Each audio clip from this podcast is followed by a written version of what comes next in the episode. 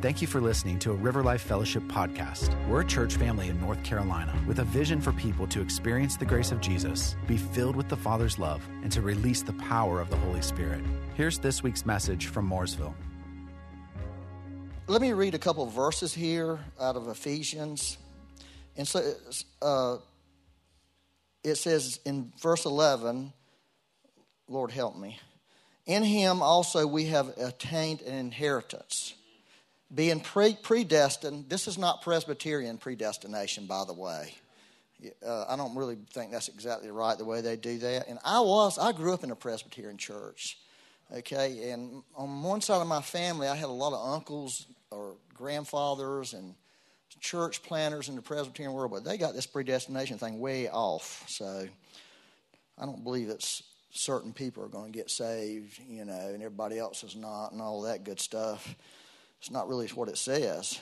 Uh, but being, forget predestination, okay? Being predestined according to the purpose of him. That's, God has a purpose for everybody. For each one of us, there's a purpose that God uh, had in his heart before you were even created, that, that he had something for you. And he brought you into this planet to fulfill that purpose. Who works all things according to the counsel of his will.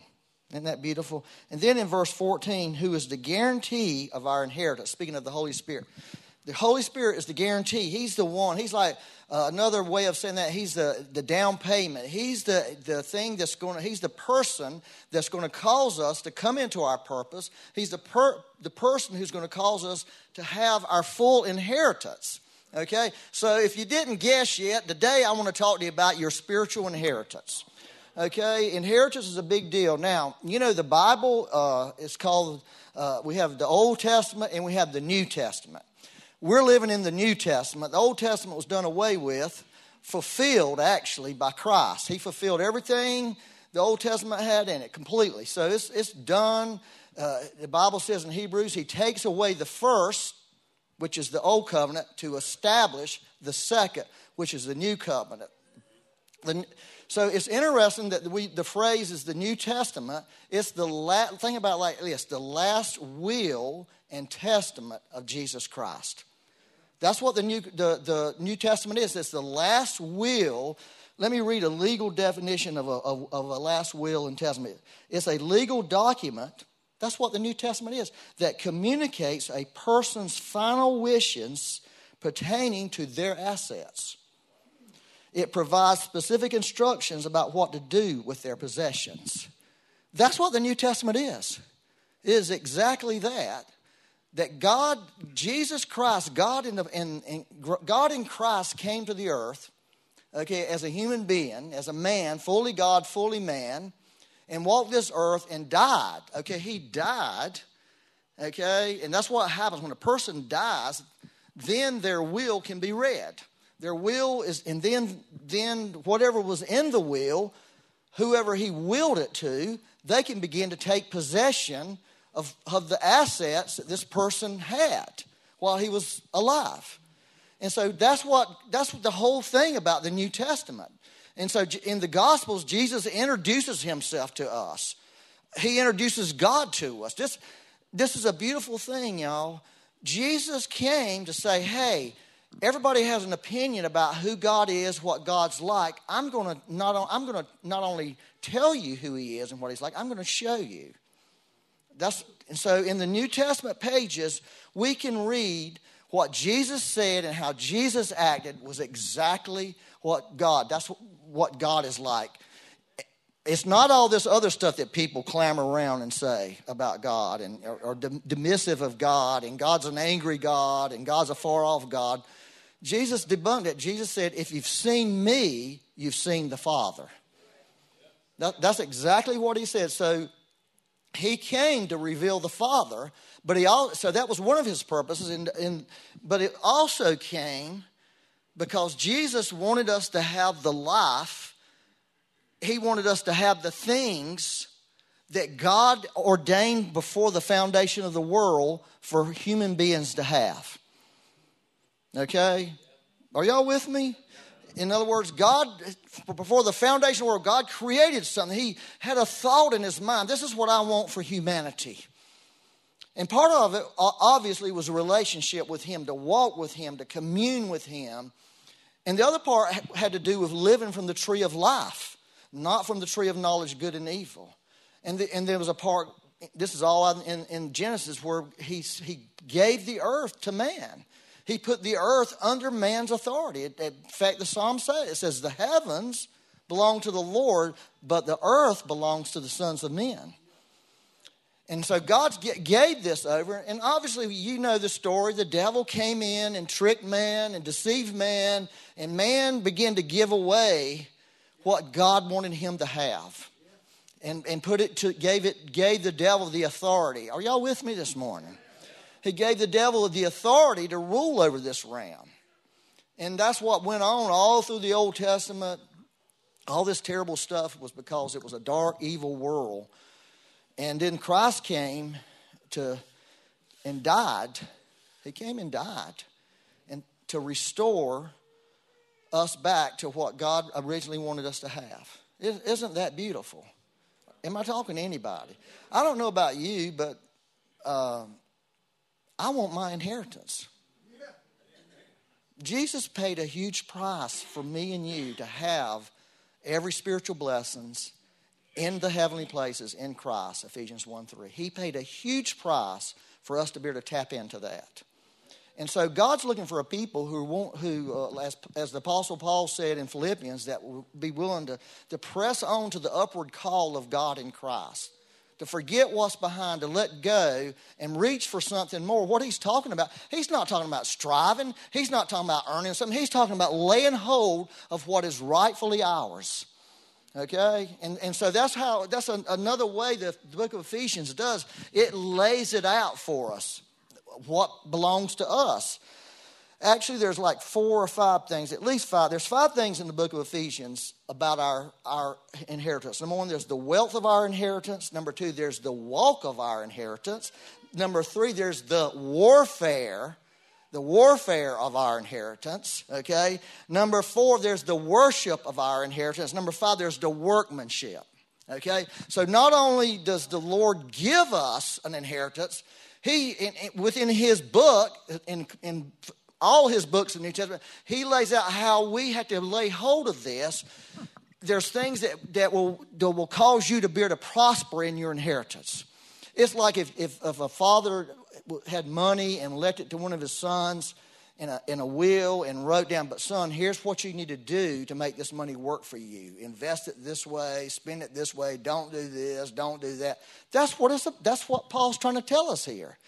God has actually given us wisdom to be able to grab a hold of his inheritance and walk in it and see ourselves prosper and help others grab a hold of that inheritance.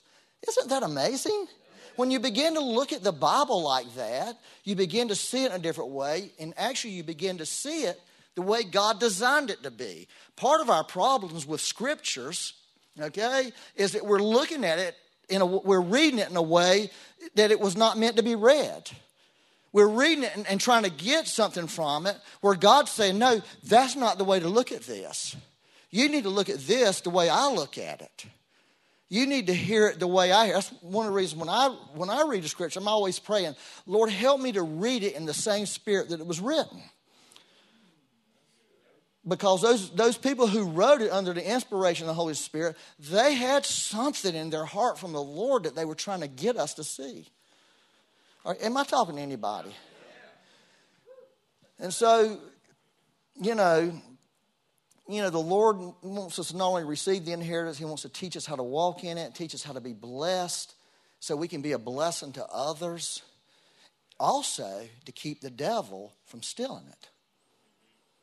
Because there, the, even though Christ defeated the devil, this book, the whole New Testament has indications and direct things about there's an enemy that wants and is not going to let go of holding on to what belongs to you. He's going to fight you over it.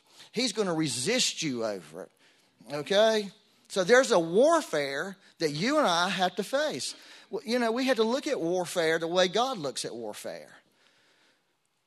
Am I talking to anybody? Okay, well, I'm going to read, the, these are a few verses, and I really appreciate the person on the media letting me read, letting me do, it's hard, man, because they do it in Spanish and English, so, but I want to read this prayer at the end of chapter one, okay, that Paul prayed to help us, okay, and and, th- and if y'all know me, anybody who knows me for long knows this is a, a vital prayer in my life. This this prayer has been huge in my life, actually. And so he, Paul lays everything out in chapter one of Ephesians. This really gives us a grand view.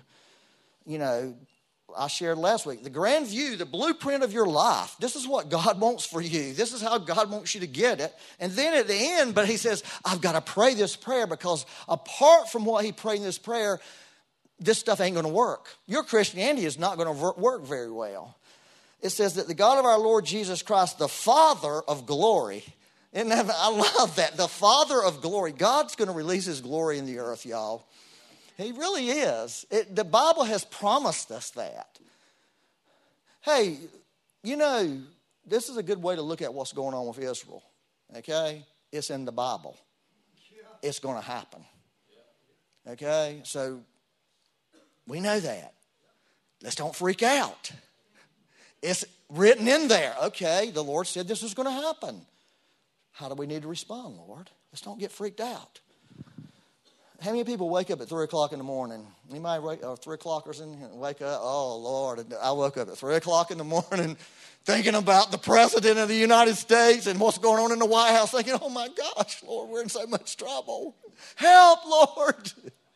And I'm thinking, oh, I don't need to be freaked out. I just need to pray according to the will of God. Lord, let your kingdom come into the White House. Let your will be done in the White House. Let your kingdom come over there in the Gaza Strip, Lord. You know, then you can go back to sleep instead of being anxious. The Father of glory. The Bible says the whole earth will be filled with the knowledge of the glory of the Lord. That's a promise in the Bible. It's going to happen. And, it, and I'm planning on being a part of it if I'm still here. If I'm not, I'm going to still be a part of it somewhere else, like in heaven. Isn't that beautiful? So we're in, man. We're in. The glory is part of our inheritance. Amen. And and that's what I was feeling the other night in that prayer meeting. I was feeling a touch of glory. Just a touch. A touch enough when I walked around, I felt like, ooh, let me just go sit down and be still in this glory. That's what I felt. Let me just be still and enjoy this glory. He says that, uh, that he may give... The, the, the Father of glory, give to you the spirit of wisdom and revelation in the knowledge of him. That's key right there. The spirit of wisdom and revelation. That's what God wants us to flow in. That's a, that the spirit of wisdom and revelation. Think about it like this. It's not a one-shot deal of wisdom. It's not a one-shot deal of revelation that God gives you one day. Lord, I need wisdom about this. No, it's a river of wisdom. It's a flow of wisdom out of your spirit, man. Your spirit that's de- divinely one with the Holy Spirit who has all wisdom and revelation. And that's what Paul's talking about, that that would begin to operate in our life and begin to flow in our life.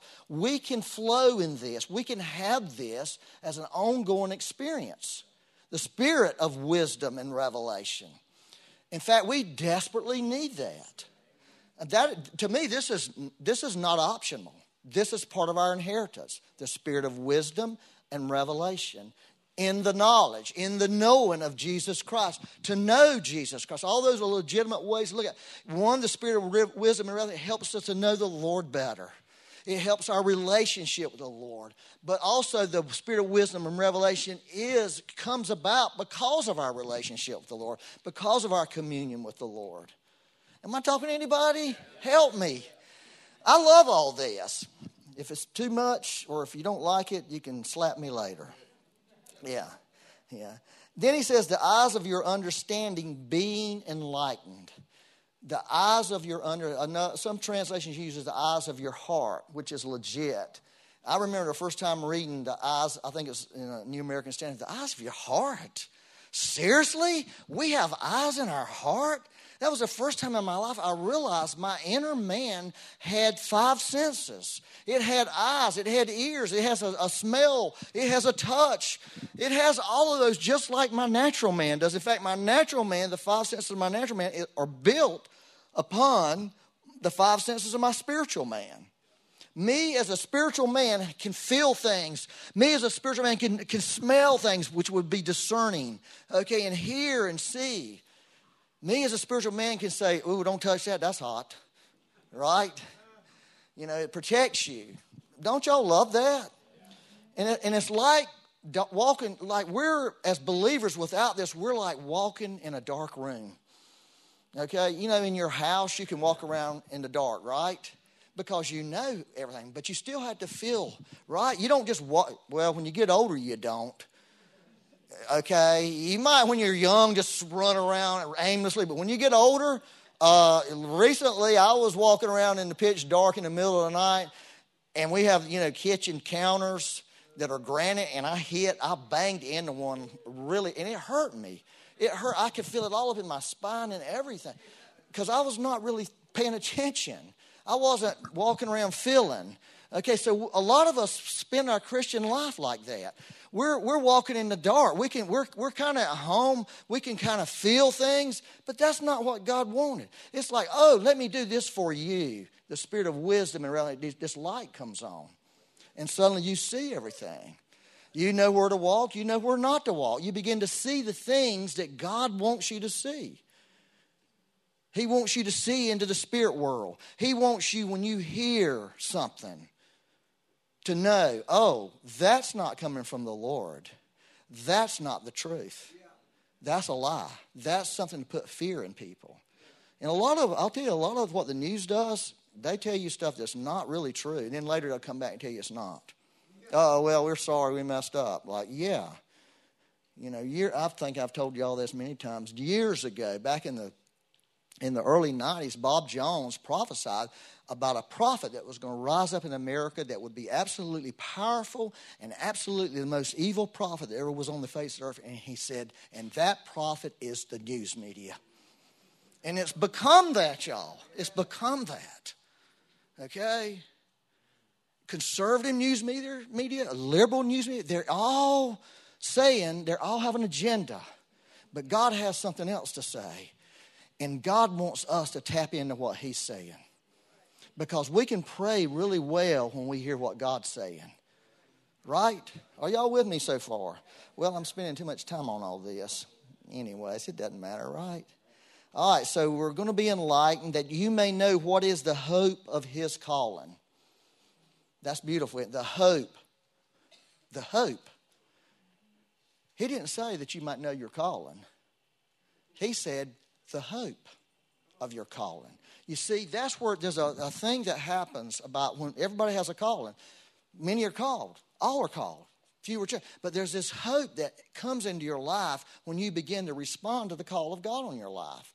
It comes with hope, and hope is the uh, key element in faith, right? You can't, your faith won't work without hope. And hope is one of the eternal virtues of God, faith, hope, and love. Isn't that cool? Faith, hope, and love. They all work together. The Bible says our faith, in, in I think it's in Galatians five, verse six, your faith is energized by love.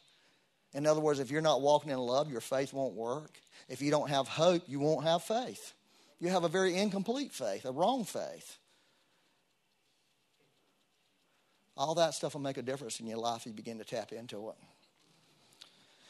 The hope of his calling. And what are, listen, what are the riches of the glory of his inheritance in us?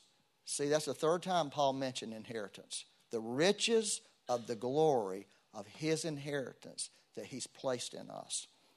You see, the truth is, is we have this inheritance. The problem is, here's what the problem is. Here's what the problem is with a lot of Christianity. We have it all, but it's in our spirit. It's not in our soul. It's not in our flesh yet. God has put everything in us when he made us a new creation in Christ. We have it all. The problem is we've not experienced it all. We're not walking it all. We, hasn't been, we haven't been able to lay hold of it all. And that's what this is about, is learning how to lay hold of what you have been given and what's rightfully and legally yours. But I'll tell you, it does not happen automatically. That's a delusion. So there's a lot of believers walking around delusional, saying, oh, I have it all, I have it all. And it's like, and you're cheating on your wife? You're mean to your kids? Come on, you don't have it all. What about the scriptures where it says, be transformed by what? The renewing of your mind. See, there's a process that we had to go through to really walk in this inheritance. Well, come on, y'all. Don't, don't just stare at me like that. Look at me. Tell me you're mad at me. I'm mad at you. I've been mad at preachers before. They were preaching. I, they were saying stuff I didn't like. I'm like, I'm so mad at you for saying that. Now I got to deal with this. So that's one of them. Another one is, and what is the exceeding? Did you notice those words, what? You might know what is the hope of his calling.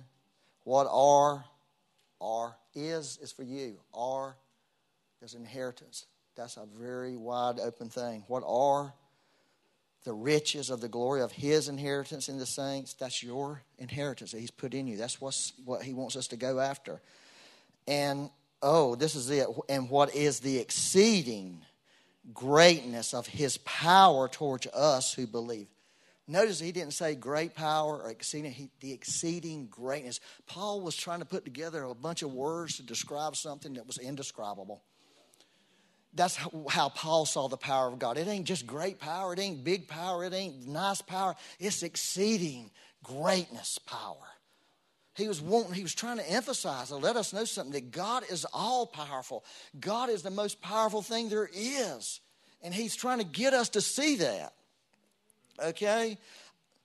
The exceeding greatness towards us according to the working of his mighty power.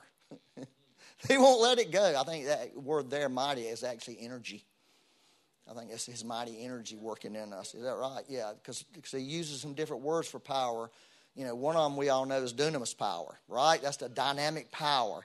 There's this energetic power. It's this mighty energy, which he worked in Christ when he raised him from the dead and seated him at his right hand in the heavenly places. So what Paul was saying, you have that same power. You have the same power and same energy that brought Christ up from the grave. That's powerful, y'all. And God really wants, that's part of our inheritance, what I want us to say. That's what we got to go after. We got to be people who go after the power of God. Don't be, don't let a religious spirit tell you you shouldn't. Because a religious spirit will tell you all day long not to be, oh, you shouldn't, oh, they want power, they want, they want gifts. Don't listen to that. It's part of our inheritance. I want it. I'm not embarrassed to say it. If it's there, if it's available, we need it. We desperately need it. Okay, when he, which he worked in Christ when he raised him from the dead and seated him. I just read that. Far above, all right, this is it. Far above all principality and power and might and dominion. All these, he's talking about, he's talking about the demonic world. Principalities, powers, might, and dominion. He's talking about, he's talking about really powerful, high-level entities. Those same entities that are at work in, in the United States today. He's not talking about just somebody who has demon oppression. Have, you know, there's a big difference. I'm going to tell you that now. The Bible nowhere tells us to cast down a principality. It says we wrestle against them. It says cast out demons. A person can have a demon. We can break the power of that demon.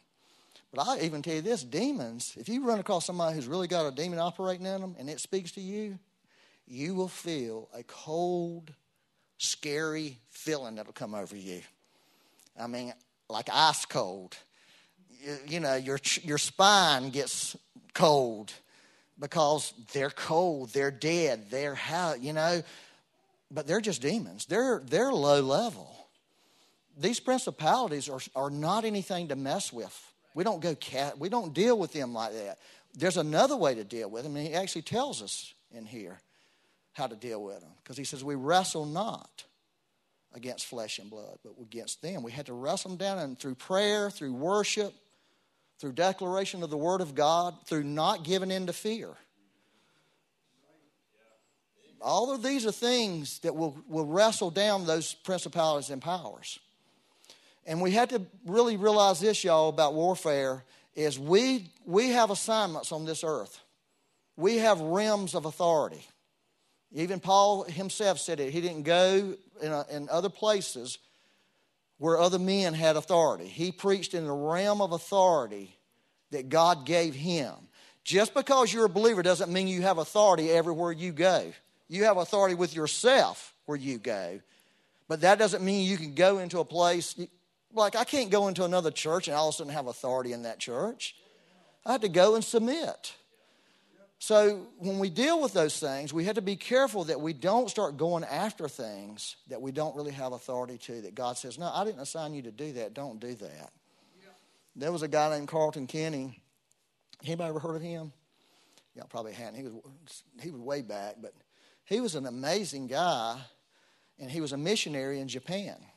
And he's a really great preacher, had a lot of anointing, but he, you know what happened to him? And this is what he said, and I'm just going to tell you what he said. You can believe it or not. He got cancer, and this is what he said. Here's the reason I got cancer. When I was in Japan, I started going after principalities when I knew the Lord didn't give me the authority to, and I opened myself up. That's sort of disturbing, isn't it? I opened my, it eventually killed him. That, I heard that as a young believer, and I was like, okay, I ain't messing with no thing unless the Lord tells me to. Uh-uh, no. Mm-mm. I'm serious. And so we, we need to take this thing serious, that we don't just go after things. I know a lot of Christians don't like that. I've been, uh, let me just go ahead and say this too about that. You know, uh, Bob Jones, you know, he did a lot of deliverance in his ministry for years and years, a lot of deliverance. And basically, his wife, his first wife, not Bonnie, his first wife pretty much lost her mind.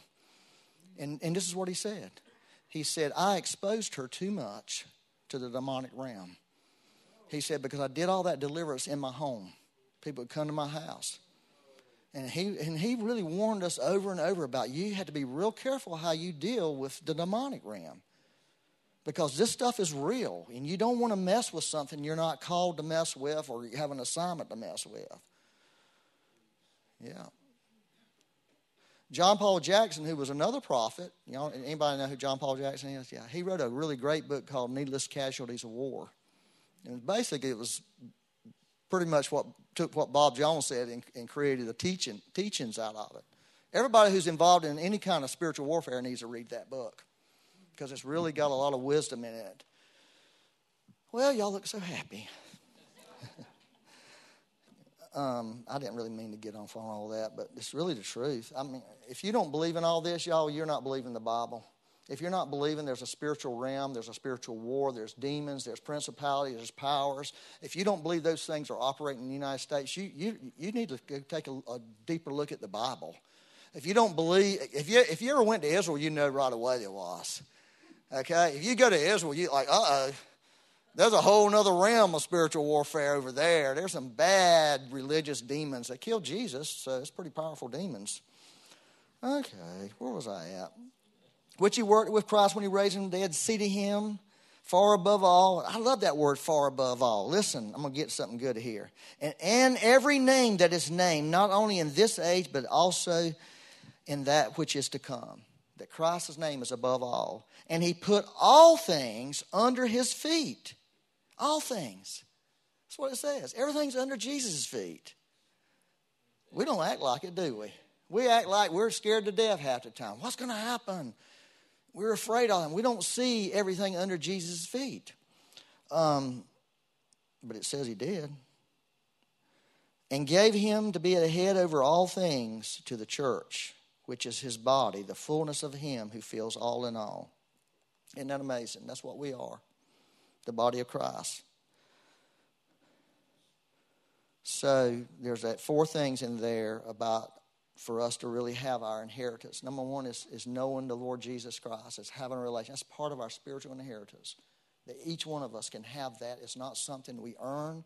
It's given to us. It's something that we had to be intentional about. Number two, to, to have the hope of his calling working out. We have this eternal power of hope that comes with knowing that we're called by him, called into his family, called into his work, into the kingdom. Number three, to know the glorious, to know, actually know what that inheritance is, to know the wealth that we have, to really begin to see the wealth of his glory. And you know, that'll change you when you begin to see that. You, you know what it'll do to you? It'll make you think about all the stuff you love on this earth. You'll think, uh, that's not quite as good as what I'm seeing. There's something better for me to give my life to besides earthly pleasures and material. And, and I'm not saying any of those things are bad. I'm just saying that the Lord has something much better for us. And then the other one's the, the exceeding greatness of his power. But here's where it gets cool, y'all. And and then he says something in verse chapter two, verse one. Are y'all still with me? Yeah. Okay, then he says, listen, this amazing two words, and you. That "and you" connects with what he was saying about Jesus being raised above all principalities, powers, rulers, and dominions. He's connecting, because he went off on a little tirade about Jesus because he loved Jesus so much and going on about him being the head over the church. But what he wanted us to see, this wasn't just for Jesus. That's why he says, and you, and you and I. He's connecting it like, God did all this for Jesus, and he did it for you too. That "and you" are, that's two powerful words in this book. And you he made alive who were dead in trespasses and sins.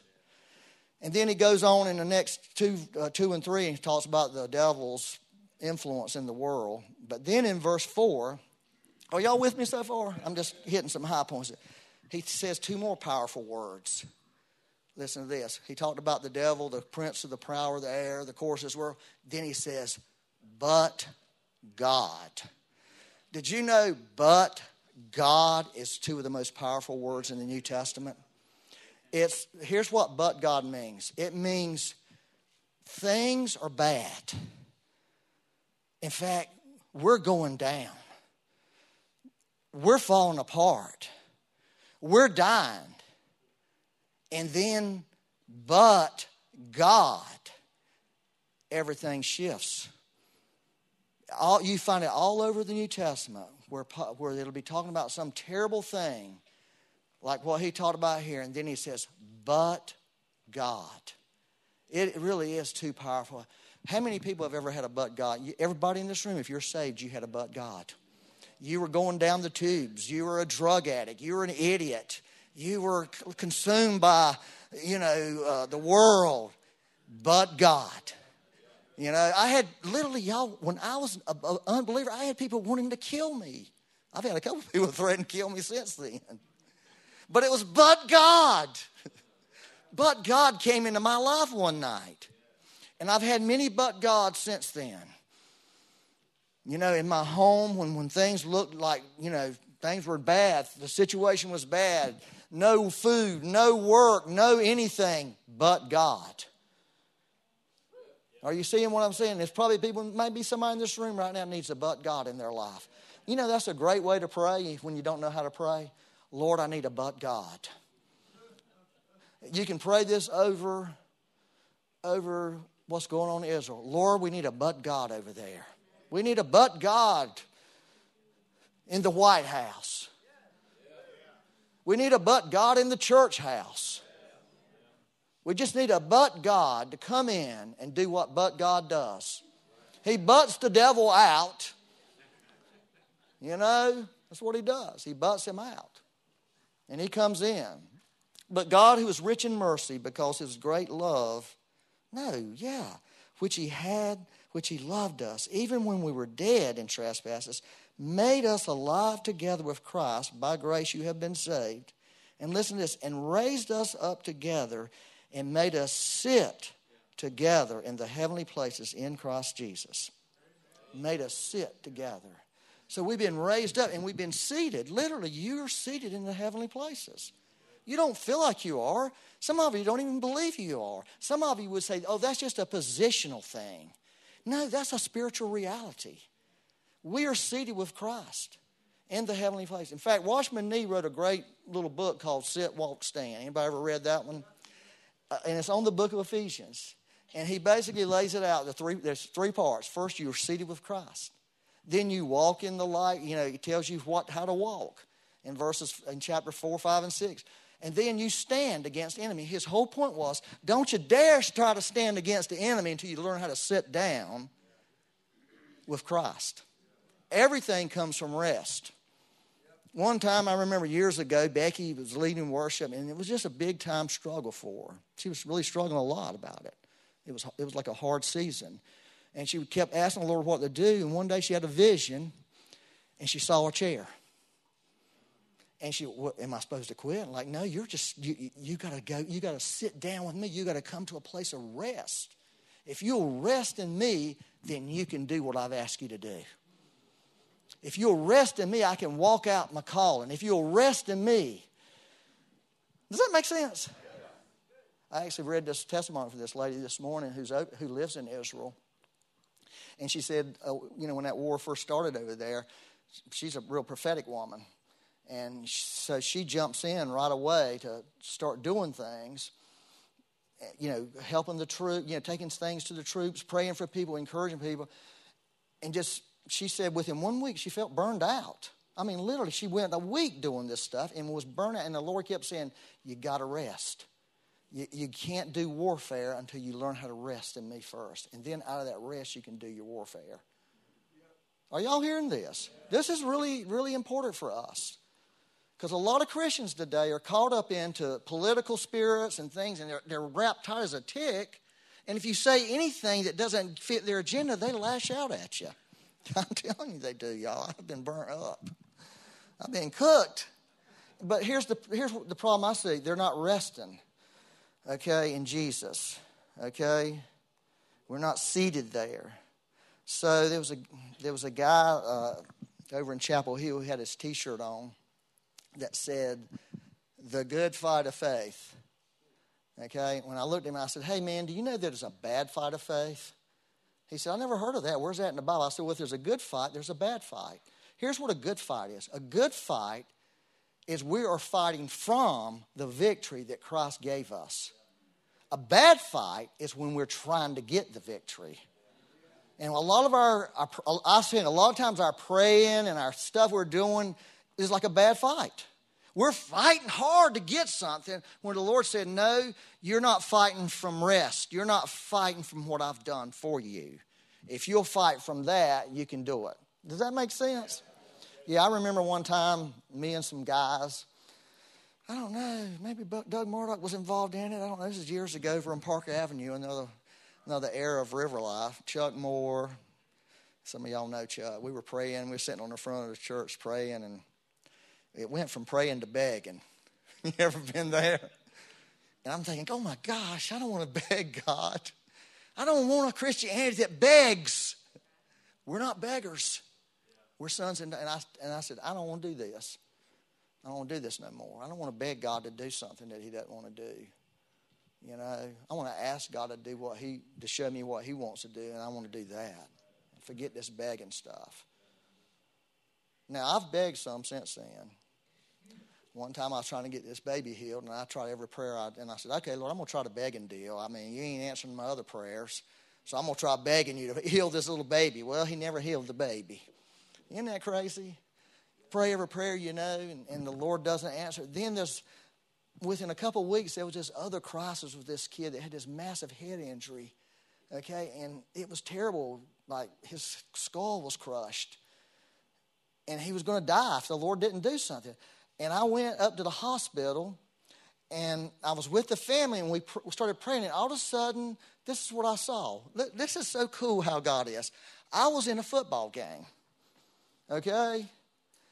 I was in a football game, and we were. I was on the defensive side of the ball, and we were at the, the goal line was at our back, and the and the other team had the ball, and it was the fourth. They had the. It was the fourth.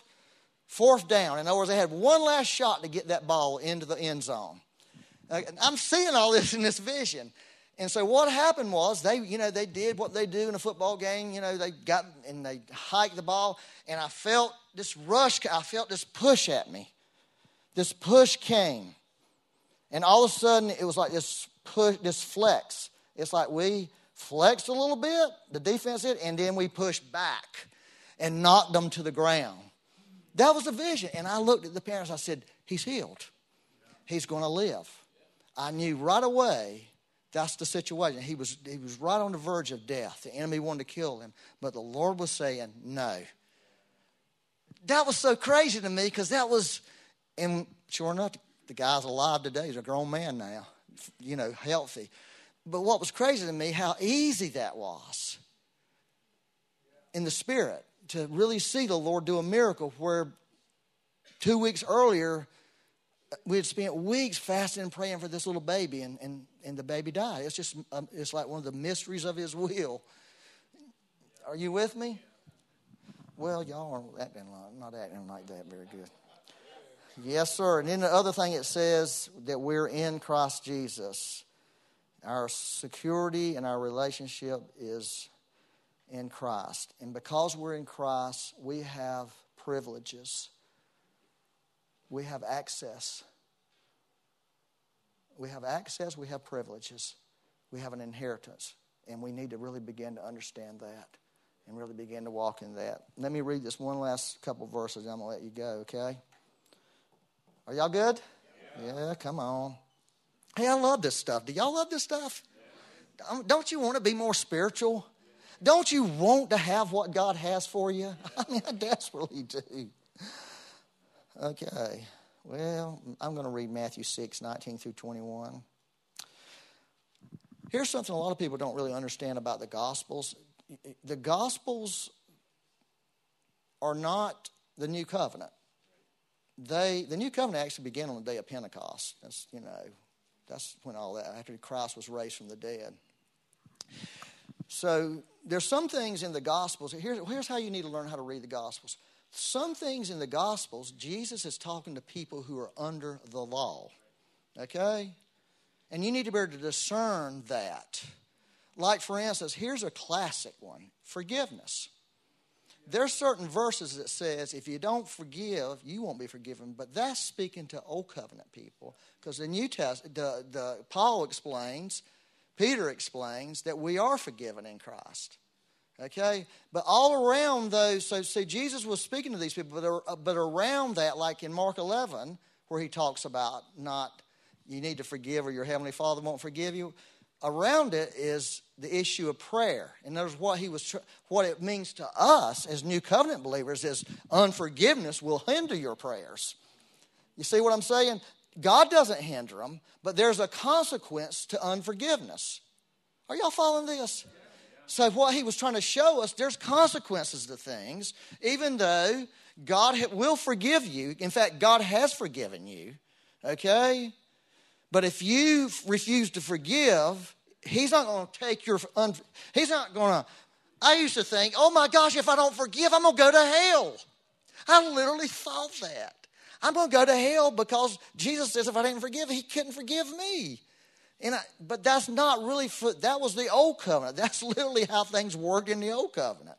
Aren't you glad we're in a New Covenant? The New Covenant says, no, you're forgiven, and if you don't forgive, God's not going to send you to hell, but there will be consequences to your unforgiveness. There will be tormentors. There will be things that will come against you and hurt you, and God doesn't send them. They're just the consequences that come with unforgiveness. In other words, if, if I go out and drink and get drunk, God and get arrested for public drunkenness, God didn't arrest me. There was a consequence to my actions. And so that's a lot of what in the New Testament, what we how we how we sort through what's Old Covenant and what we what applies to us. Does that make sense? Am I talking to anybody? So here's Jesus saying this. I just, do not lay up for yourselves treasures on earth. Well, I think that applies, right? You know, where moth and rust destroy and where thieves break in and steal. In other words, he was saying, anything you have here, any treasure here is could be stolen from you or it could decay. He, he just, he's given us a, a warning. He's given us a, a view, okay, because he's trying to make a comparison. But lay up for yourself treasures in heaven where neither moth nor rust destroys, and where thieves do not break in and steal. For your, where your treasure is, there your heart will be also. And so, so we have a treasure in heaven, right? It's Jesus, okay? Make him the treasure. That's what, what he's saying for us. That's how this works for us. He's the treasure, okay? There is nothing that's going to decay Jesus, okay? And our inheritance is there with Jesus. It's seated with Christ in the heavenly places. And when we, when we begin by faith to see ourselves there, okay, that, that's what Jesus was trying to teach us. That's why Paul explained it. He was trying to expound. That's what the epistles do. They try to, they really literally explain, explain the Gospels to us and how the Gospels apply to us. That's, that's really what they do. I don't think I'm talking to nobody. Y'all were just giving me a bad stare.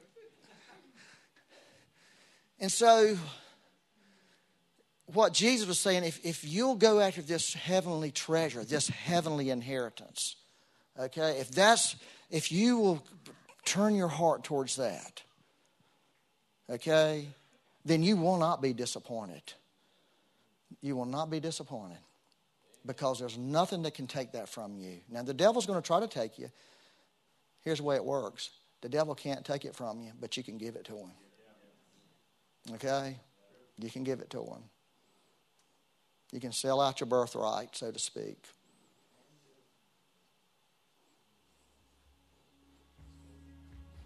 You know, that's why we're exhorted not to sin, because it hinders us from walking in our inheritance.